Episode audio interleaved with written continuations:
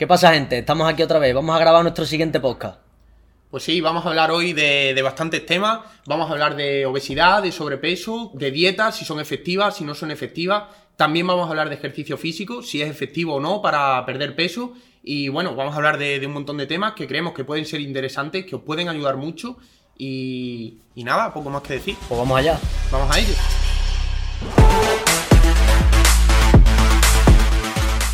Bueno, pues para meternos un poco así en contexto sobre obesidad y sobrepeso, que es el tema alrededor del que vamos a hablar en este podcast, ¿qué causas son las que, las que predominan en ese, en ese tipo de problemas?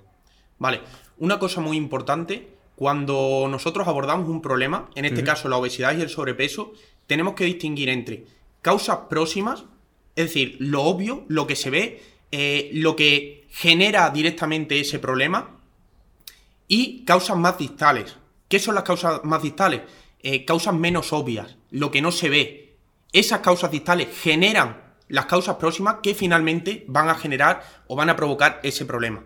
En la obesidad hablaríamos de causas próximas. ¿Cuáles son esas causas próximas? Pues eh, lo típico que se dice de, oye, comes más de lo que gastas y te mueves poco. Como comes más y no te mueves, pues estás ganando peso. Que son las causas que normalmente suelen atacar a los profesionales que se dedican a esto, ¿no? Y luego las causas distales son esas causas que son más profundas, que están más allá y que afectan directamente a esas causas proximales, ¿no? Entiendo. Eso es. ¿Por qué? Porque al final, lo que se suele ver, lo que tú has dicho, los profesionales se centran mm. en dietas hipocalóricas. Oye, vamos a ponerte una dieta en la que comas menos y por tanto vas a perder peso. O vamos a hacer que te muevas más mediante actividad física y por tanto al gastar más calorías vas a perder peso. Pero esto eh, ya lo hablaremos un poquito más adelante. ¿Qué problema hay con toda esta teoría? Eh, es una parte, ¿vale? Eh, si tuviéramos un iceberg, por poner una analogía, las causas próximas serían esa punta del iceberg, lo que se ve, lo que está ahí, pero las causas más distales es lo que no se ve, lo que está bajo la superficie y que tiene mayor volumen, mayor peso en el problema que las causas próximas, ¿vale? ¿Cuáles serían estas causas más distales en la obesidad? Pues empezaríamos hablando, por ejemplo, de la genética, ¿vale? Eh, cierta, va a haber cierta predisposición genética a engordar, a, ganar peso.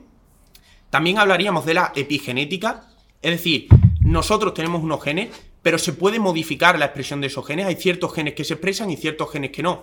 Un ejemplo común que son los oncogenes. ¿Qué es esta palabra? ¿Qué significa oncogen? Pues son genes que si se expresan, desarrollan cáncer. Mediante el estilo de vida, por ejemplo, podemos hacer que esos genes no se expresen y no lleguemos a tener cáncer. Vale, entonces eh, la expresión de esos genes al final depende de tu estilo de vida, del contexto, del entorno y de dependiendo de eso se desarrollarán o no se desarrollarán esas características, entiendo. Eso es. y la genética, no la epigenética, sino la genética es con lo que has nacido y se va a expresar sí o sí, ¿no? Eso es. A ver, eh, no, no, porque la epigenética entraría dentro de la genética. Vale, la genética son los genes que tú heredas, eso ya te va a dar cierta predisposición, pero mediante el estilo de vida, eh, la ciudad, el sitio. ¿Habrá genes que se expresen o no? Eso es. Redes sociales, un montón de cosas, habrá genes que se expresen o no. Una de las cosas más importantes es el desarrollo en el feto, que se llama programación epigenética intrauterina. Es decir, la modificación eh, a nivel genético que va a sufrir y a nivel del desarrollo que va a sufrir ese feto en el eh, durante, bueno, durante el embarazo. De hecho, en relación con esto que has dicho de la, mm, del desarrollo intrauterino del feto, de la epigenética, el feto al final está aprendiendo desde que se está gestando. Su organismo está aprendiendo desde que, desde que se está gestando. Y en algunas culturas de África, donde están pasando hambre, se ha visto que los, niños que nacen allí nacen con un metabolismo mucho más ahorrador que el de personas que nacen con sobre. que, mm, que viven en culturas donde se, se come mejor nacen con un metabolismo más ahorrador, ¿eso qué quiere decir? Que cualquier nutriente que entre, ellos lo van a captar y es mucho, es más posible que esa persona, con una misma cantidad de calorías que come una persona normal, acabe teniendo sobrepeso. Eso es, ¿por qué nacen con un metabolismo ahorrador? Porque les es adaptativo en esa Claro, están diciendo, hostia, el entorno de fuera es hostil, hay poco alimento, necesito ser ahorrador porque si no me muero. Eso es. Pues todas esas características que al final es eh, a todo lo que se está exponiendo la madre durante el embarazo, si lleva buen estilo de vida, si lleva buena alimentación, si entrena, si no bebe, todas esas cosas van a afectar y van a hacer que el niño, porque de hecho el 50% de la obesidad se da antes de los dos años. El 50%. Eso es. Y todo esto tendrá que ver, intuyo, el, la hipertrofia, no, la hiperplasia de las células adiposas, ¿no? Que en esa edad a lo mejor es mucho más mucho más También, probable que eh, ocurra. No, no lo he mirado, pero puede ser interesante mirarlo porque seguramente esos niños ya nazcan con mayor número de adipocitos y, claro, si tú naces con un mayor número de depósitos de grasa, por entendernos, puedes acumular más grasa. De hecho, una de las cosas que se da cuando ya hay una obesidad que se, que se va desarrollando a lo largo de los años en, la, en el adulto. Les cuesta perder peso, no solo por todo lo que vamos a hablar ahora, sino porque les, eh, tienen más adipocitos, más depósitos para guardar Tienen grasa. más cantidad de células Eso que es. almacenan esa grasa. Eso es. Entonces, aunque tú bajes de grasa, aunque tú esa célula le quites grasa a esos depósitos, pero sigues teniendo más depósitos de almacén.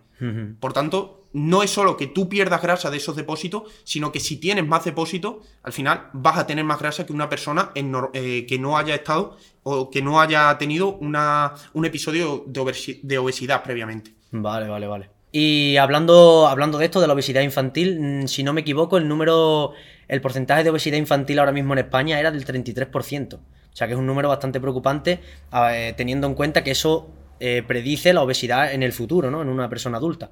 Claro, eso es. O sea, ya parece que, que hay factores desde la temprana edad que ya están predisponiendo a una persona a que gane peso. Vale. ¿Vale? ¿Qué otros factores? Hemos hablado de la genética, hemos hablado de la epigenética. ¿Qué factores hay? Aparte de estos dos. Eh, la psicología de la persona, factores a nivel psicológico. ¿A qué nos referimos con esto? Gestión de emociones, problemas a nivel conductual, hábitos muy establecidos y resistentes al cambio, aprendizajes, eh, personalidad. Todos estos factores, si, estás eh, si tienes eh, mala gestión del estrés, mala gestión de emociones, todo esto va a hacer que ganes peso. Claro, porque ¿vale? todo eso influye directamente en las decisiones que la persona toma es. en cuanto a la alimentación y al ejercicio que hace, que es lo que todo el mundo ve. Entiendo. Eso es. Vale. Hmm. Entonces, tenemos esa parte. ¿Qué otra parte habría? Y es una muy importante. Eh, los factores sociales. ¿Vale? ¿Y a qué nos referimos cuando hablamos de factores sociales? Pues, por ejemplo, el sitio en el que vivimos, nosotros adquirimos una cultura al nacer aquí en España, por ejemplo, ¿no? Donde eh, las celebraciones, cuando se sale con los amigos y tal, es muy típico todo eso eh, relacionarlo con la comida, ¿no? Celebraciones con comida, pues eso ya va a influir Claro. en, en tu peso. También políticas que se están llevando eh, desde la salud pública, políticas de salud pública contra la obesidad. Se, están subvencio- se está subvencionando comida basura. Si, no- si miramos al Ministerio de Sanidad, el Ministerio de Sanidad está patrocinado por marcas que eh, promocionan y venden ultraprocesados.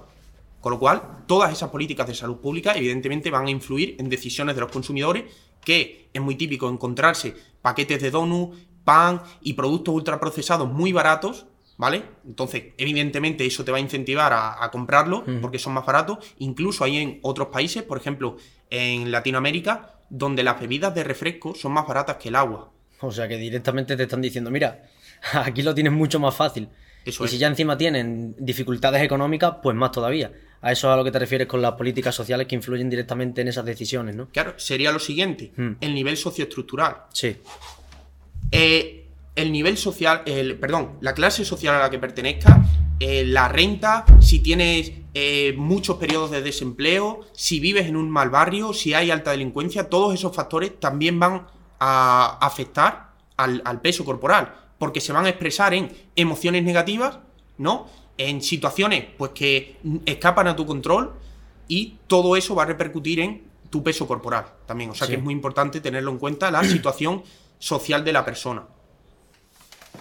Otro problema también son las alteraciones metabólicas, ¿no, Frank? Sí. Que has estado mirando tú cosas muy interesantes Sí, sobre eso. y en cuanto a las alteraciones metabólicas hay muchísimas, ahora mismo no podríamos profundizar en, en ninguna de ellas mucho, pero una de las, muy de, la- de las que yo considero más importantes son las causadas por el estrés.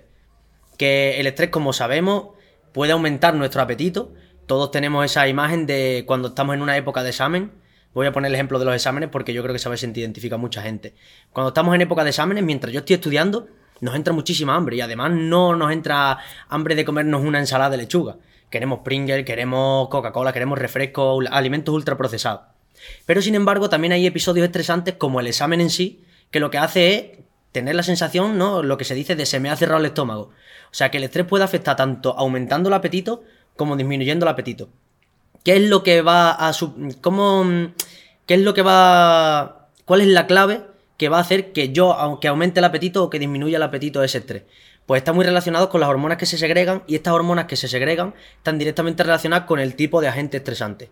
tenemos los agentes estresantes en los que el cuerpo actúa como si estuviera en una situación de lucha o huida, en las que el cuerpo segrega la famosa adrenalina o también adenocorticotropa, que son hormonas que están muy pocos segundos en la sangre y lo que hacen es activar nuestro sistema nervioso simpático muchísimo y nos entran los típicos sudores, se te cierra el estómago, ¿por qué? Porque tu cuerpo interpreta que está en una situación de lucha o huida. Si me está persiguiendo un león en la sabana, yo no me voy a parar a ver qué puedo comer, ¿no? Lo que quiero es salir huyendo de ese momento. Entonces, en ese caso, disminuye nuestro apetito. Y luego también puede aumentar nuestro apetito, que se ha visto que es lo más común en la, población. De hecho, dos tercios de la población que sufren estrés, ese estrés lo que causa es un aumento del apetito más que una disminución del apetito. En este caso, la hormona que, que estaría actuando son los glucocorticoides, que también está relacionado con la respuesta de estrés, pero se ha visto que están más relacionados todavía con la recuperación a esa respuesta de estrés que hemos tenido antes de lucha o huida y también en agentes estresantes que son constantes pero repetidos, lo que hemos dicho antes. Un evento de lucha o huida sería el examen, un examen, un evento constante y repetido que se mantiene en el tiempo, un estrés crónico podríamos decir, sería el estudiar. Ahí tenemos una secreción de glucocorticoides en la sangre constantemente y esos glucocorticoides están ahí durante horas. ¿Cómo aumenta el apetito eso? Se ha visto que actúan en el cerebro disminuyendo la sensibilidad por una hormona que es la que controla nuestra saciedad, que es la leptina entonces aumenta nuestro apetito o lo que hace es que no nos sintamos saciados. Y encima lo que hace es que tengamos preferencias por alimentos ultraprocesados y azucarados, que son los que más van a engordar. Y no solo eso, sino que además de aumentar nuestro apetito, lo que hacen es que tengamos más predisposición a almacenar grasa y en la zona del abdomen y en la zona de los órganos. Y tengamos la típica obesidad o cuerpo en forma de manzana, que está muy relacionado con ataque al corazón, eh, alto colesterol, incluso con, con bueno, sí, paros cardíacos, ataque al corazón y problemas, problemas cardíacos. Sí, arteriosclerosis. Arteriosclerosis, sí, sí, exacto. Y eso hablando ya de los factores distales que yo creo que... Eso es. O sea, al final, estas alteraciones metabólicas, en concreto el estrés que has hablado, tendríamos un estrés agudo, respuesta de lucha o rápida, Exacto. Que lo que te hace es te cierra el apetito, pero un estrés crónico mantenido en el tiempo, al revés, te incentiva a comer, ¿no? Te abre el apetito por todas esas desregulaciones hormonales que... Exacto. Y de hecho tiene un sentido evolutivo porque lo que hace es, joder, yo he tenido ahora mismo una situación súper estresante y cómo me recupero de esa situación para enfrentarme a otra igual. Tengo que reservar energía. Eso es. También otra alteración importante sería la resistencia a la, insulina, ¿no? Por estimulación continua del páncreas, los hidratos de carbono, tal, pues bueno, se genera resistencia a la insulina. Entonces, por resumir, todos estos factores distales que hemos hablado de la genética, de la epigenética y, muy importante, factores sociales, gestión de emociones, aprendizajes, hábitos, problemas conductuales, personalidad y factores sociales. La cultura en, en la que vivimos, el contexto cultural, también políticas de salud pública que se están llevando a cabo, nivel socioestructural, eh, renta que tienes, barrio en el que vives, nivel de estudios, todas estas cosas son factores distales que están influyendo en las causas próximas. ¿Y cuáles son esas causas próximas? Pues que comemos más y gastamos menos. Exacto. Pero eso es una hmm. consecuencia de muchos factores a nivel social y, y, psicológico que están llevando a que no consigamos hacer una dieta o mantenerla en el tiempo y por tanto comemos peor y no nos movemos, que finalmente generan sobrepeso y obesidad. Claro. Voy a hacer una analogía para que se entienda esto bien, ¿vale? Porque puede quedar un lío y decir, oye, pero si al final eh, yo lo que veo es que eh, comes mucho y te mueves poco, ¿no? Y, sí. y eh, aunque es muy importante, muchas veces esto no se ve en consulta. Vamos a hacer una analogía. Imaginaros todos, ¿no? Que ahora Frank y yo lo hacemos muy bien con el podcast, montamos una empresa que se llama Antifrágil, ¿vale? Y empezamos a facturar mucho dinero empezáis a ver mucha gente, le dais muchos likes, que eso lo, podéis hacer también. y, bueno, ¿no? Facturamos muchísimo dinero. Eh, mejoramos el micro, la edición, eh, todo en general, ¿no? Joder, montamos, a tope ya. Eso es, montamos una pedazo de empresa. Y ahora viene alguien, ¿no? Un chaval que está empezando y nos pregunta, oye, ¿y cómo lo habéis hecho? Y nosotros le respondemos, muy sencillo. Lo único que se trata es de que ingreses más dinero del que gastas. Y ya está, ya toma por culo. Y ya está. claro. Entonces, claro, eh, el, el que Sí, venga sí, a sí, preguntarnos se va a quedar, oye, este tonto le, le va- Muy, muy buena analogía, claro, porque es todo lo que hay detrás de esa gran empresa que se ha formado. Eso es. El resultado o lo que se ve, sí, ingresa más de lo que gasta, entonces tiene mucho dinero para poder reinvertirlo. Pero ¿cuáles son las, las causas que han generado esa consecuencia? Ya estaremos hablando de los factores proximales, que serían los ingresos, y los factores distales, que sería todo ese trabajo que hay detrás, ¿no? Eso es. Por ejemplo, mejora en la comunicación, ¿no? Como- comunicaros mejor a vosotros nuestro mensaje, eh, invertir en micrófono de calidad, en grabación, en vídeo de calidad, eh, conseguir clientes, eh, buenas relaciones sociales con gente que pueda ayudar a escalar tu proyecto, invertir en leer libros, en estudiar. Pues todo eso son los factores distales que finalmente te van a hacer ganar dinero y que finalmente van a hacer pues que seas un empresario de éxito, digamos, ¿no? Por, Sí. por establecer la En el analogía. supuesto que hemos... En ese, en el supuesto que hemos exacto. puesto. Pero esa respuesta tan simplista de, oye, gano más de lo que gasto, que nos parecería una verdadera tontería, es lo que se está haciendo con la obesidad y con Y el no nos parece ninguna Y tontería no nos en parece ninguna claro. tontería. Sí, sí. Es más, todas las intervenciones, o, bueno, no todas, ¿no? Pero una gran mayoría de las intervenciones se están basando en eso, en esa teoría calórica. Me ha gustado un montón el ejemplo, tío. Porque es que es así. Y de hecho, eh, la analogía es perfecta porque la gente así lo va a entender de puta madre. Además, es lo que tú dices, deberíamos... Si alguien viene a preguntarme, hostia, ¿cómo te has puesto tan fuerte como tal? Pues yo le diría, eh, hago mucho deporte y como lo, lo que tengo que comer.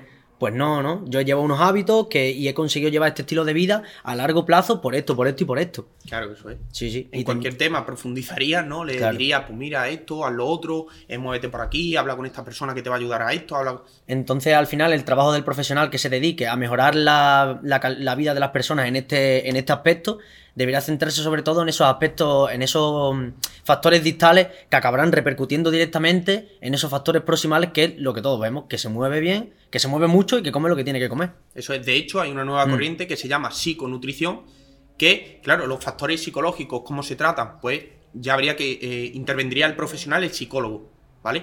Que al final, el comer es una conducta. Por tanto, si hay problemas a la hora de comer, con qué alimentos elegir, todo eso son conductas, decisiones. ¿Y quién es el experto en conducta? El psicólogo. Entonces ahí intervendría el psicólogo y por eso hay una nueva corriente que se llama psiconutrición en la que se haría un abordaje integral del nutricionista y del psicólogo. Eh, ¿Esto es para todo el mundo? Pues evidentemente no. Una persona que únicamente eh, necesite, yo qué sé, mm, ocupar su tiempo por las tardes porque se pasa mucho tiempo por las tardes en casa sentado y le da por comer. Pues quizá buscándole una actividad a esa persona por la tarde, pues le pueda servir. Y no le hace falta dieta, ni le hace falta explicarle todo esto que estamos hablando, ¿no? Sí. Simplemente ocuparle el tiempo, pues de esa tarde. De hecho, eh, un amigo de la, de la universidad eh, empezó a perder peso por eso. Porque pasaba mucho tiempo en el piso por la tarde, había ganado algunos kilos, se vino a entrenar con nosotros, ocupó ese tiempo por las tardes y se empezó, y a raíz de ahí, de que ya estableció un hábito que le gustó el entrenamiento, Sí. empezó a, a preguntarme, oye, ¿y qué puedo comer después de entrenar? Eh, ¿Cómo puedo mejorar un poco la alimentación? Claro. Pero eso ya vino después, Pero ya sí. había perdido peso. A esa persona con las características que nos has comentado, que estaba en su piso encerrado todo el día y que tenía unos hábitos alimentar- un alimentarios normales, a lo mejor tú le dices, no, para perder peso tienes que hacer una dieta. Entonces ya le estás generando esa incomodidad, ese estrés, y la palabra dieta ya lleva esa connotación de tengo que esforzarme, sacrificarme y pasarlo mal. Eso es. O sea, al final, una cosa que es muy fácil, oye, ha ocupado el tiempo y ya está. Si lo hubiéramos puesto una dieta, eh, pues no hubiera con, oye, tienes que comer cuatro o cinco veces al día estos alimentos y tal, pues no lo hubiera hecho. Incluso quizás hubiéramos, por las cosas que vamos a empezar a hablar ahora, más concretamente de dieta y entrenamiento, hubiera empeorado, hubiera ganado peso a largo plazo. ¿Y por qué eso? Coméntalo y abre, abre el melón ya, si vale, quieres. pues empezamos si, si te parece con el Sí, sí, entrenamiento, ¿no? ¿Qué problemas tiene el entrenamiento? Si nos vamos a los estudios, se ve que eh, hacer un programa de, de actividad física, de ejercicio, conlleva una pérdida aproximada de un kilo al mes. Imagínate una persona, Espera, un aumento de... eh, una pérdida de un kilo al mes. No, no, el... ¿Cómo? ¿Una pérdida de un kilo al mes? ¿Cómo? ¿Qué es lo que conlleva una pérdida de kilo al mes? Que no te he escuchado. Ah, que un programa... Esto lo cortamos. Bueno, lo ponemos en blanco y negro como hacen los youtubers. que una pérdida de un programa de actividad física, Mm. se, o sea, se hacen estudios con personas a las que se les pone un programa de actividad física, ejercicio y demás. Pues ese, ese programa, ese estudio, lo que, los resultados que se ven es que esas personas pierden de media un kilo al mes. Ah, vale, vale, vale. ¿Vale? Entonces, una persona que necesite perder 20 kilos, pues hombre, un kilo al mes, con ese, eh, con ese esfuerzo que supone, ¿no? Al final, o sea, te vas a tener que poner a hacer ejercicio, crear un hábito que no, no te gusta, porque si no hacías deporte antes, empezar un hábito de nuevo es difícil, es costoso, no te va a gustar. Encima, llevas una mochila de lastre, Sí, porque sí. pesas más, no tienes buena movilidad, quizás, eh, no te sientes en tu lugar. Hay muchas personas que no se sienten en su lugar con esa actividad y solo vas a perder un kilo al mes. Claro. Entonces, es un palo muy grande. Y otra cosa, ya no es solo que solo pierdan un kilo al mes, es que se ha visto que a lo largo de seis meses la mayoría de personas abandonan ese programa de entrenamiento físico. Con lo cual hay muy baja adherencia. Si a, dos a los seis meses, pues esas personas acaban abandonando el entrenamiento. Claro, pero esa adherencia entiendo que también es por, por lo que tú has dicho, que esas personas no se sienten cómodas, no se sienten en su lugar, tienen que instalar un hábito que a lo mejor no lo han tenido en su vida, pero sí que podría haber ciertas formas de hacer que esas personas se sientan cómodas buscando una actividad que a ellos les guste o con la que ellos se sientan cómodos, quizá a lo mejor empezando con 5 minutos de deporte al día y que sea baile, porque a él le gusta el baile. Que las personas cuando piensan en tengo que hacerme un plan de entrenamiento, ya piensan en salir a correr y primero perder un montón de grasa, luego apuntarme al gimnasio hacer un montón de pesas y luego cojo y me quito y vuelvo a coger todos los kilos que, que he perdido porque no me gusta lo que estoy haciendo. Entonces, claro, ¿cómo vas a generar esa adherencia? Claro, eso es. Una cosa muy importante lo que has dicho. Es que tendríamos que definir, igual que dieta, que ya Sí. has expuesto todo este problema, tendríamos que definir qué es ejercicio físico. ¿Qué es lo mejor? Oye, ¿qué actividades te gustan? Conocer un poco a la persona, que esto es muy importante, conocer a la persona, conocer esos factores psicológicos y esos factores sociales, Mm. y eso nos va a permitir entenderla. ¿Entenderla por qué? Porque vamos a ver si esa persona necesita más relaciones sociales y a lo mejor la vamos a enganchar con un deporte que implique estar con un grupo de Exacto. personas. Sí, sí. ¿Vale? O vamos a ver que tiene unos objetivos estéticos, le, motiva más la estética, el entrenamiento de pesa, y a lo mejor los vamos a enganchar mejor por el gimnasio. O simplemente eh, entre semana no tiene tiempo porque tiene un trabajo muy demandante, pero los fines de semana los tiene libre, encima eh, le gusta estar con gente y puede organizar caminatas que haya en su pueblo o en su ciudad, por, por la montaña o tal. Entonces, entendemos a la persona qué actividades le gustan y vamos a intentar engancharla con esas actividades que le gustan y no imponerle nosotros el ejercicio. Eso, Eso sería es. importante. Y entonces, ¿por qué es que el ejercicio fracasa?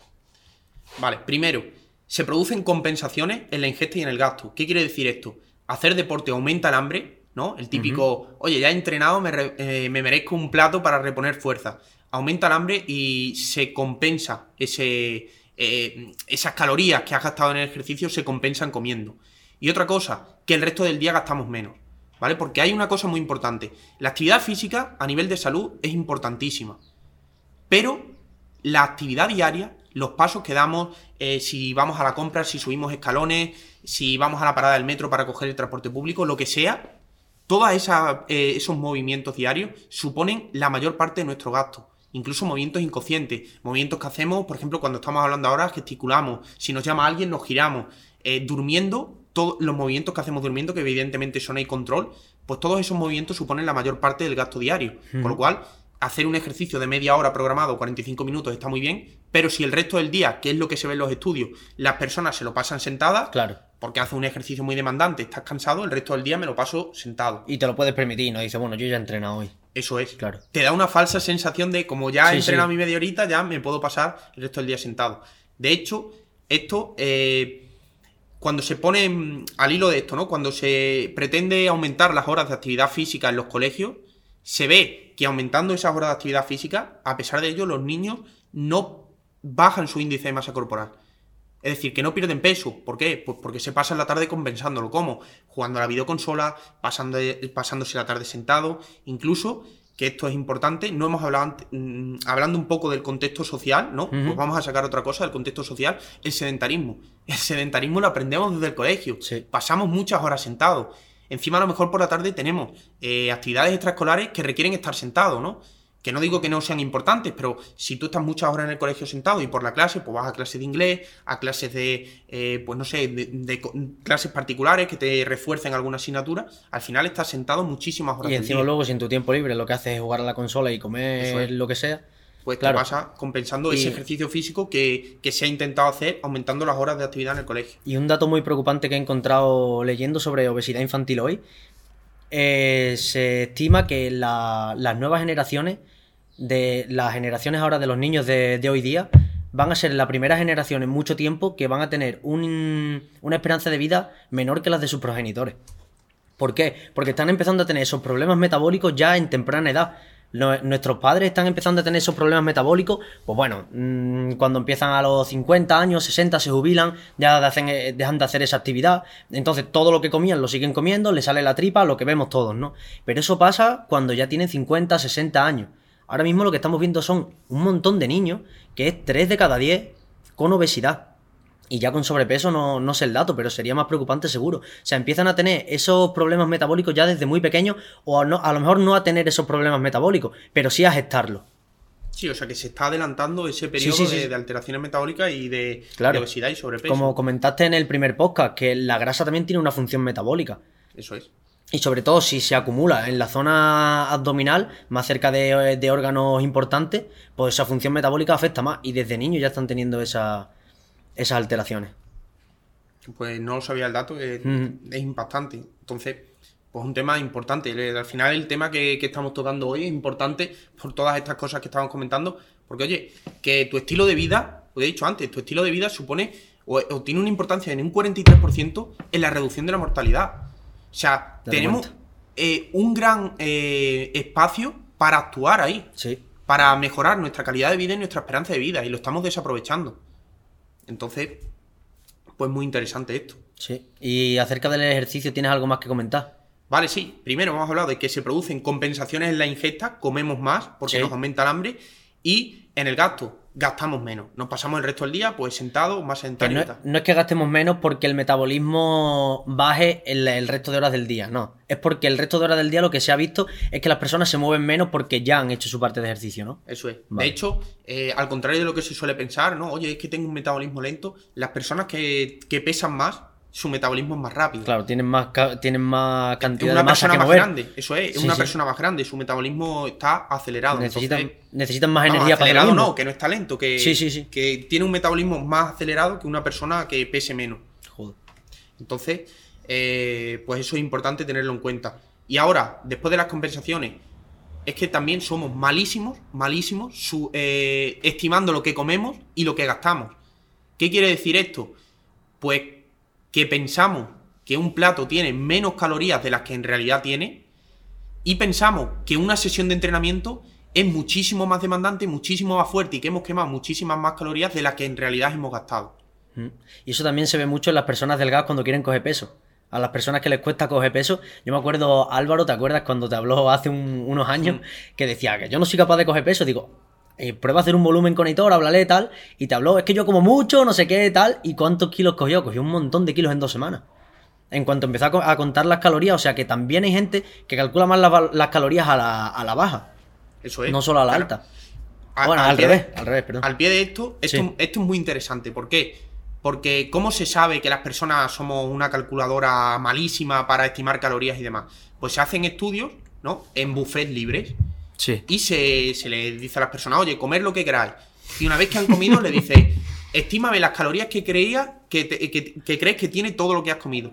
Pues personas en normopeso estiman menos calorías de las que en realidad tiene la comida. O eh, se acercan en gran medida a las calorías que tiene la comida, o están un pelín por encima, pero en general aciertan más.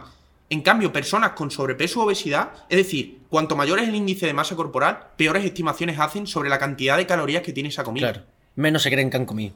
Eso en es. resumen. Entonces, pues por ahí estamos, nos pensamos que eh, comemos menos de lo que en realidad hemos comido. Pero es que también el gasto energético que tenemos, ¿no? Oye, he hecho media hora corriendo y seguro que he gastado un montón de calorías. Pues también somos malísimos estimando eso. Se han hecho los mismos estudios con una cinta de correr. Oye, les ponemos a correr media hora y ahora, estímame cuántas calorías crees que has gastado. Y eh, fallan como una escopeta de feria, ¿no? No aciertan. Sí. Y de hecho, cuanto mayor es el índice de masa corporal, por lo que hemos hablado antes, ¿no? Mayor esfuerzo físico, tienen que mover más peso, no están acostumbrados a ese movimiento, pues estiman que han quemado todavía más calorías. O sea que imagínate ya si juntas las dos cosas, si no te sale ni una cuenta ni te sale la otra, Eso pues es. es un desastre total. Eso es. Y bueno, con el ejercicio físico seguro que hay muchísimas más cosas que comentar, pero Sí. tampoco queremos alargarlo mucho. Si estáis interesados en el tema del ejercicio físico, podemos hacer más podcasts sobre esto. De hecho, y- daría para mucho. Podríamos hablar sobre temas de obesidad, de esperanza de vida, de calidad de vida. Daría para mucho y sería muy interesante y muy útil. Así que yo creo que lo cerramos aquí y si interesa hacemos otro sobre eso, ¿no? Eso es. Vale. Y bueno, nos vamos a meter por fin con la dieta. Abrimos el melón de las dietas. Las dietas son buenas para, para perder peso, son efectivas, no son efectivas. ¿Qué, ¿Qué pasa con la dieta? A ver, Fran, cuéntame lo que me has contado antes de empezar a grabar. Sí, sí. Eh, pues se hizo un estudio en 2012 que, que es muy interesante porque se vio que en Estados Unidos, se, bueno, se hizo el estudio en Estados Unidos y se vio que había 108 millones de personas haciendo dieta en 2012. 108 millones de personas. Y en el largo plazo se vio que los índices de sobrepeso y de obesidad no bajaron. O sea, no, no bajaron a pesar de que 108 millones de personas hacían dieta.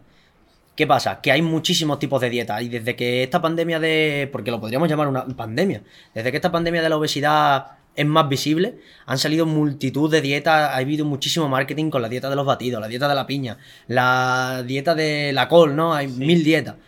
Y resulta que las personas, ah, no, es que siempre fallan las personas. No, es que no tienen suficiente fuerza de voluntad. Incluso las personas que la llevan a cabo dicen, no, es que estaba haciendo la dieta, pero he fallado porque el fin de semana me he pegado un atracón o no sé qué. Pero no puede ser que cientos de millones de personas estén mal. Entonces será que están mal las dietas. Y a, a- a cuento de eso venía, ¿no? Sí, sí, sí. Sí, sí. no pueden ¿Qué? ser, eh, me ha gustado eso, no pueden ser que 108 personas estén equivocadas, ¿no? No, no puede ser que. No, no, y 108 en las que se hizo el estudio. Pero lo que se ve es que los índices de obesidad y de sobrepeso siguen subiendo y cada vez hay más tipos de dieta, más personas que van al nutricionista y siguen subiendo. ¿Qué pasa? ¿Que todas las personas están mal? ¿No será que son las dietas las que están mal? Claro, ahí vamos. Claro. Una cosa muy importante que hay que tener en cuenta es que cuando hacemos una dieta para perder peso, una dieta hipocalórica, y la mantenemos en el tiempo, nuestro cerebro automáticamente entra en modo supervivencia. ¿Qué quiere decir esto? Que activa rápidamente mecanismos para recuperar ese peso perdido. ¿Por qué? Pues porque nuestro cerebro no entiende eh, que nosotros queramos tener buen cuerpo para la playa, la típica operación bikini, o que queramos hacer una foto en Instagram y salir bien. Nuestro cuerpo entiende de supervivencia. Oye, que si no comes te mueres, ¿vale? ¿Y cuáles son estos mecanismos para recuperar el peso? Primero, aumenta la ansiedad y aumenta el hambre.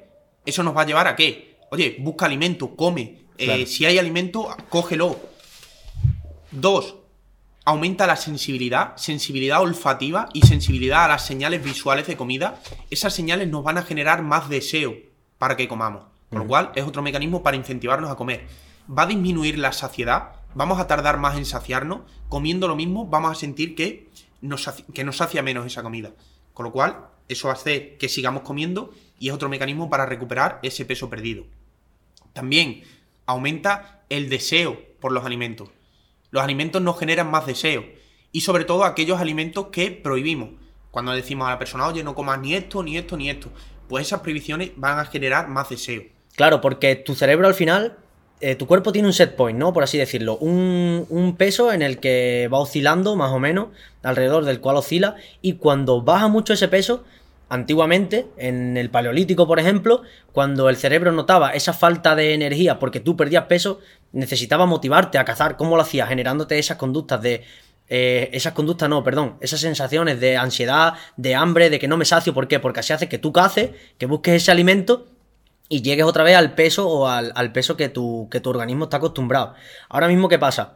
Pues que precisamente ese mecanismo de set point se desregula por esa hiperdisponibilidad de comida y ese poco trabajo que hay que hacer para, para conseguirla. Los animales en la naturaleza, si nos fijamos, no tienen sobrepeso y tampoco tienen infrapeso, porque ese set point está muy regulado. Oye, este es el peso perfecto para que puedas cazar, puedas comer, puedas alimentarte y puedas huir de depredadores. Si coges mucho peso, vas a, hacer una, vas a ser una presa fácilmente disponible para otros depredadores. Y si bajas mucho de. eh, mm, y si bajas de peso, sí, no vas a tener energía para cazar y tampoco para huir. Pero en los seres humanos, aunque seguimos teniendo ese set point, de hecho, por eso nos cuesta bajar de peso a veces, Claro. o nos cuesta subir de peso, porque nuestro cuerpo defiende. Pero se desregula más por todas esas señales externas de comida, eh, el contexto cultural, la- el número de horas que hacemos, eh, perdón, el número de comidas que hacemos al día, todas esas cosas van desregulando un poco eh, ese set point en Y el ser humano. de hecho he leído que un estudio en el que se, se hizo con mujeres, en el que ese set point se desregulaba, pero lo que pasa es que se desregula a la alza. Se desregula hacia arriba. Es, es más probable que si tú pesas 74 kilos, tu set point se, re- se desregule y a partir de, de haber cogido 5 o 6 kilos, ese sea tu nuevo set point. Y cuando tú pierdes peso, no, no, no. Ese no va a ser tu nuevo set point. Tú vas a volver al peso ese. Entonces, cuidado con esos aumentos de peso. Eso es. Es curioso que, que en el ser humano la defensa sea siempre hacia arriba, sí, sí. Mm. Claro. Otros factores también muy importantes, o sea, hemos hablado de que aumenta la ansiedad, aumenta el hambre, aumenta la sensibilidad a señales olfativas, eh, señales visuales de alimentos, aumenta el deseo por alimentos, sobre todo por alimentos prohibidos, disminuye el gasto energético, ¿por qué? Nos volvemos ahorradores. Ahorrar nos permite reservar energía y aumenta la fatiga, ¿no? Aumentan sensaciones de fatiga para qué? Para que no nos movamos. Y todos estos mecanismos que activa el cerebro cuando entra en modo supervivencia hace que recuperemos rápidamente el peso que hemos perdido. Claro, porque disminuye tu metabolismo y encima eh, genera todo tipo de sensaciones para que tu conducta sea conseguir esa energía otra vez. Eso es. O sea, De hecho, los pasos típicos cuando nos ponemos a dieta son, uno, nos ponemos a dieta, ¿vale? ¿Y qué hacemos cuando nos ponemos a dieta? Oye, hay que quitar de aquí calorías, hacemos un recorte. Vale, nosotros bajamos calorías. ¿Y qué es lo que va pasando conforme, conforme avanza el tiempo, conforme mantenemos esa dieta? Que el gasto energético va cayendo. Cuando, si nosotros hacemos un recorte de calorías, cuando el gasto energético va cayendo y se iguala con las calorías que ingerimos, se produce el estancamiento. Y tengo- Porque nuestro cuerpo va ahorrando energía. y debería volver a bajar de calorías. Eso es. Hmm. Pero eso tiene un límite, ¿no? No nos podemos alimentar de Claro, aire. claro. Y aparte, otra cosa muy importante que hemos hablado, aparte de que el gasto energético baja y por eso nos estancamos, no nos olvidemos de que la ansiedad y el hambre aumentan. Entonces, cuando el gasto energético baja y se iguala con las calorías, nos estancamos y encima hay mucha hambre y mucha ansiedad, ¿qué es lo que hacemos? Dejamos la dieta. Claro. ¿Y qué es lo que pasa cuando dejamos la dieta? Que empezamos a comer. Y Pero- no comemos de forma normal. ¿no? Ahí es. es cuando llegan los atracones. Eso es, llegan atracones, Mm. eh, sobre todo, claro, de todos esos alimentos que, que hemos prohibido, pues tiramos de esos alimentos, ¿no? Claro. que, nos, que nos generan deseo y no impulsividad por esos alimentos. Y otra cosa, recordemos que el gasto energético lo tenemos aquí, Mm. por ese modo de supervivencia que nos hace ahorradores. Cuando nosotros empezamos a comer, empezamos a comer más cantidad de calorías, el gasto energético sigue aquí, porque nuestro cerebro no sale de ese modo de supervivencia automáticamente. Ah, claro, y no aumenta ese gasto energético, entonces es mucho más fácil que yo coja peso, Eso es. aunque eh, comiendo más cantidad, pero es mucho más fácil que yo suba porque mi metabolismo no aumenta. ¿Para qué? Porque si aumentara de repente, no recuperaríamos rápidamente el peso perdido. ¿Qué es lo que quiere tu metabolismo? Para que tú te mantengas con una energía óptima para afrontar el entorno como él lo entiende. Eso es. Ostras, ten Entonces, cuidado, macho. pues sería Sí, el sí. famoso efecto rebote en el que recuperamos Claro. todos los kilos o incluso más y volveríamos a hacerlo. Cuantas más veces nos pongamos a dieta, más activamos ese modo de supervivencia hasta que al final se queda crónicamente activado. ¿Y qué quiere decir esto? Que vamos a tener un gasto energético muy bajo y no vamos a ser capaces de perder peso poniéndonos a dieta, porque el gasto energético ha bajado y se ha quedado aquí. Esto es muy interesante porque estuve viendo unos estudios, en el primer podcast lo tenéis, estos estudios comentados, que se hicieron con gente de universidad, que se veían que gente que en la universidad hacía muchas dietas, tenían mayor predisposición de sobrepeso y obesidad en la adultez. Joder. Y entonces no solo el metabolismo no se mantiene estancado a la baja, ¿no? Como has comentado, sino que también supongo que se mantendrán esos niveles de ansiedad y de sensibilidad hacia los alimentos hiperpalatables, ¿no? Claro, todas O esas sea, se señales... junta de todo sen- y de forma crónica. Eso es. Esas Sí, sí. señales de. Porque, claro, si tú has mantenido mucha supervivencia, mucha supervivencia, el cerebro interpreta, oye, que no hay alimento nunca. Sí, estoy en un ambiente hostil, entonces Eso es. necesito coger todo lo máximo que pueda y ahora y ya. Eso es. Que, eh, mm, perdona que te interrumpa, que eh, cuando has hablado de que recortamos calorías y eso aumenta la ansiedad y tal, también es muy importante lo que has dicho al principio. Y que afecta directamente a esa ansiedad que, se- que sufrimos cuando quitamos calorías. Y es que de, la- de donde recortamos las calorías es precisamente de aquellos alimentos que son los que más nos gustan. Entonces, al prohibirlo, aumentamos todavía más esa ansiedad porque estamos comiendo cosas que no nos gustan y encima no en la cantidad que deberíamos o que nuestro organismo quiere que comamos. Eso es. Mm. Esto introduce la parte que quería comentar ahora, que son, ¿qué fa- oye, ¿qué factores hacen más probable que fracase una dieta? ¿Vale? Primero, dietas muy restrictivas, por todo esto que hemos explicado, una dieta muy restrictiva va a quedar, eh, va a activar el modo de supervivencia del cerebro, Sí. aumentándonos el hambre, la ansiedad y reduciendo el gasto energético. Con lo cual, abandonaremos efecto rebote y eh, recuperaremos rápidamente el peso perdido. Prohibir alimentos. Prohibir alimentos va a aumentar el deseo por esos alimentos prohibidos y pues nos entrarán pensamientos recurrentes sobre alimentos, ansiedad por no poder eh, comer esos alimentos, cul- eh, perdón, sí, ansiedad por no comer esos alimentos, esas emociones negativas podrían dar lugar a finalmente acabar comiendo esos alimentos, nos entraría culpabilidad que nos haría si tenemos una mala gestión de emociones y lo que se llama típicamente el hambre emocional, que yo lo llamaría más bien alimentación emocional, cuando ante ciertas emociones las gestionamos a través de la comida, que podemos hablarlo en, en- en algún otro podcast porque esto da para mucho. Pero esas emociones negativas de culpabilidad, porque te saltas la dieta o porque te lo prohíben y tú lo comes, pueden hacer que por esta alimentación emocional comas otra vez. Claro, para porque aumenta, esa- aumenta tu ansiedad y tu malestar. ¿Y cómo lo palias? Pues comiendo otra Eso vez. es. Porque disminuyes esas emociones negativas con comida. Sí, sí, y de hecho se ha visto que es una buena salida al estrés y a la ansiedad. Que cuando tú comes como respuesta a esa ansiedad y a ese estrés, disminuyen muchísimo los niveles de estrés, incluso de glucocorticoides en sangre. Eso es. Sería es buena salida, buena salida para eh, el organismo, ¿no? Sí, buena salida para que el organismo Eso se quede a gusto, pero para ti es la peor salida porque luego te vas a sentir mal. Eso es. O sea O sea, que- sería un mal afrontamiento De, de las emociones. Aquí, por ejemplo, sería muy importante intervenir a nivel de psicología. Que sea el psicólogo el que, oye, hay problemas de conducta, de alimentación emocional, pues mira, vamos a ver de qué manera podemos mejorar esa gestión de las emociones.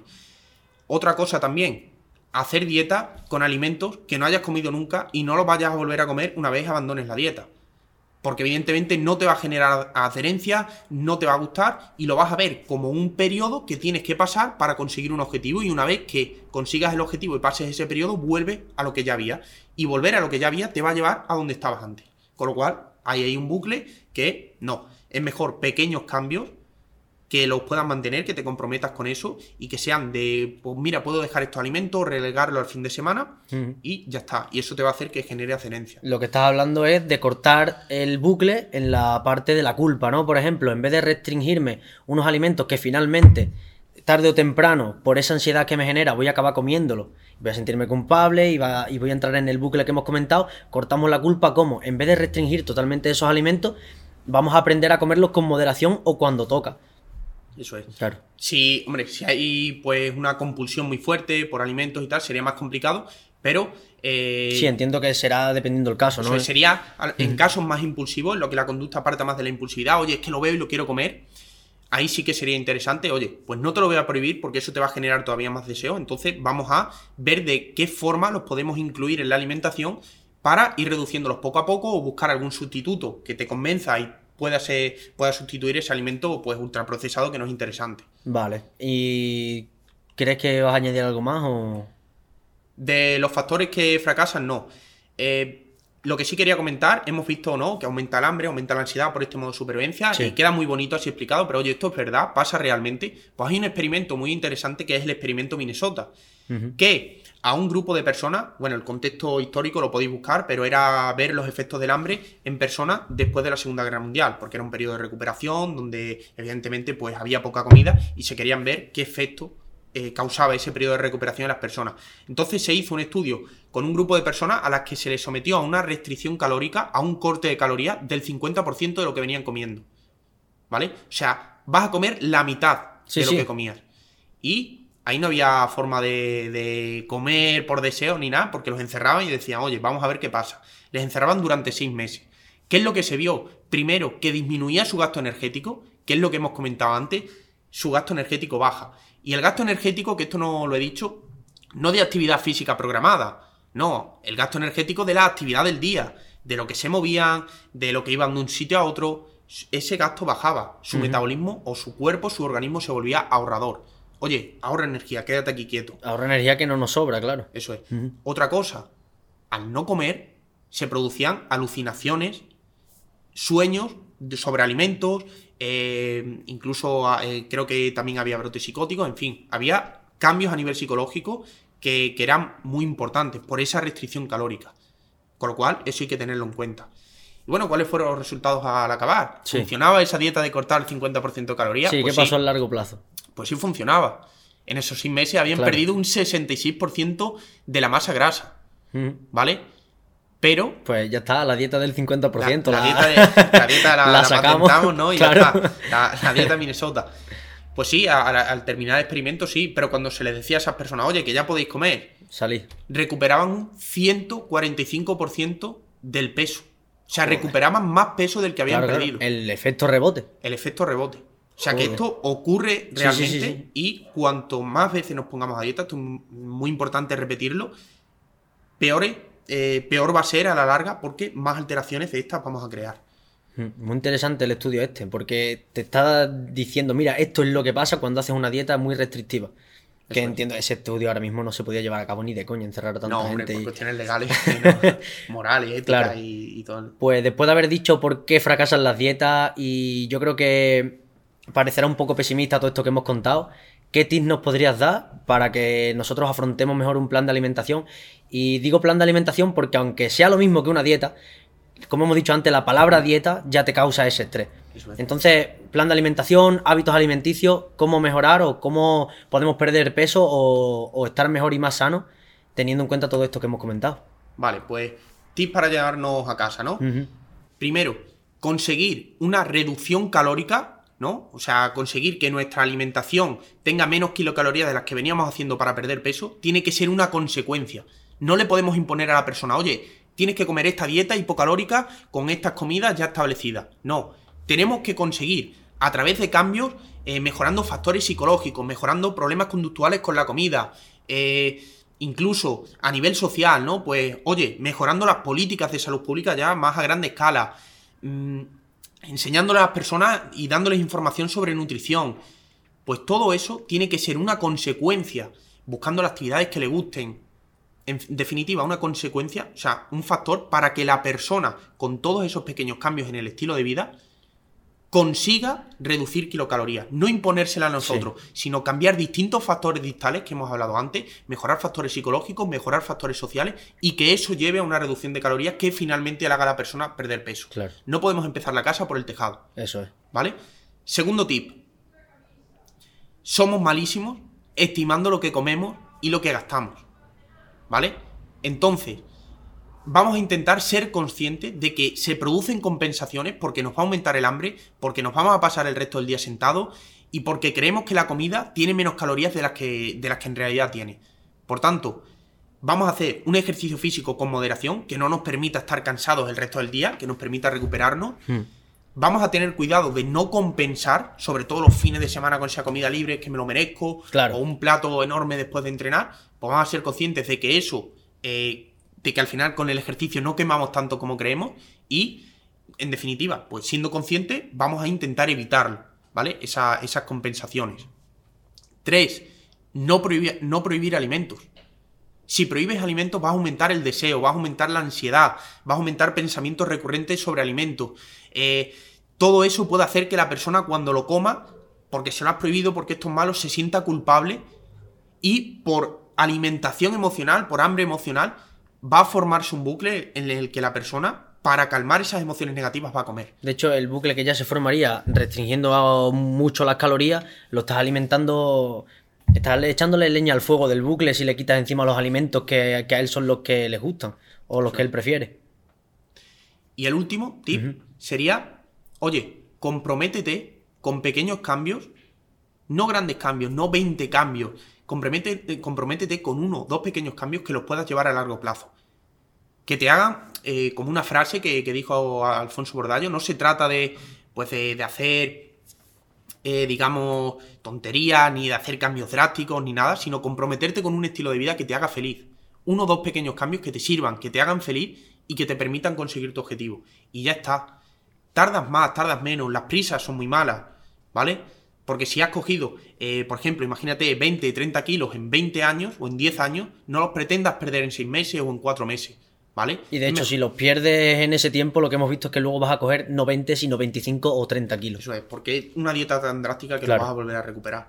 Entonces, yo creo que, que con estos tips, Claro. Entonces, profundizar en la conducta, en, la, en los aspectos psicológicos, emocionales y contextuales que afectan a, esa, a, a esas conductas alimenticias de la persona y tocando pequeñas teclas y hacer una dieta o un plan de alimentación que la persona pueda seguir con alimentos que, él, que a él le gusten y llevar un plan de ejercicio o de entrenamiento con un deporte que a él también le motive y le guste. Vamos, básicamente ponerle las cosas fáciles a la persona. Eso es. Entenderla, primero escucharla, que muchas veces no la escuchamos, ya vamos con nuestra dieta de cajón Claro. y le decimos toma. Escuchar a la persona, entenderla, entender sus necesidades, apoyarnos en un psicólogo si hace falta y pequeños cambios que la, que la persona los pueda asumir, que le motiven y que le, los pueda mantener a largo plazo. Claro, y al final no ponerle una dieta impresa en un papel y pretender que la siga rajatabla, tratando a la persona como si fuera un robot de carne y hueso. Al final la persona, cuando tú intentas quitar, perder grasa, ta- intentas perder grasa de una persona que tiene un contexto, una cultura, unos hábitos, y al final la comida no es solamente un- una, una herramienta alimenticia, sino que también tiene su función social en nuestra, en nuestra cultura. Así que Eso es, no caigamos en el error de irnos a lo obvio, oye, comes más y gastas, comes mucho y gastas poco. Vayámonos a todos los factores distales, que es entender a la persona, escuchar a la persona, y a través de cambios en esos factores distales que la persona puede asumir, y por supuesto también pues, pequeños cambios en la alimentación y ver cómo puede cuadrar el ejercicio, conseguir que esa persona coma menos y gaste un poquito más. Y por tanto bajar de peso. Y así lo podría mantener en el largo plazo, que es lo interesante de esto. Eso es. Y bueno, pues... Pues ya está, yo creo que ha quedado bastante bien y que hemos tocado todo, ¿no? Sí, más o menos. Pues esperamos que, os haya gustado, que haya sido útil y que saquéis cosas en claro de aquí. De todas maneras, si tenéis dudas, nos las ponéis, que vamos a estar encantados de responderoslas. Si no las conocemos, no os preocupéis, que os lo diremos o lo buscaremos información y lo, lo podemos traer a otro podcast. Eso es, dejarnos comentarios si tenéis dudas, eh, si os ha gustado, si os ha resultado útil y os ayuda, darnos like porque eso va a hacer que YouTube nos posicione el vídeo y pueda llegar a más personas y le podamos ayudar a más personas porque al final esta es nuestra intención. Entonces, pues eso, que nos ayudáis a nosotros y ayudáis a que otras personas también lo vean y, y les pueda resultar útil esta información. Sí, así que en definitiva, darle a like, suscribiros y compartir si podéis, ¿vale? Eso es. Y nada, Pues nos nada, vemos en la siguiente, ¿no? Hasta la próxima.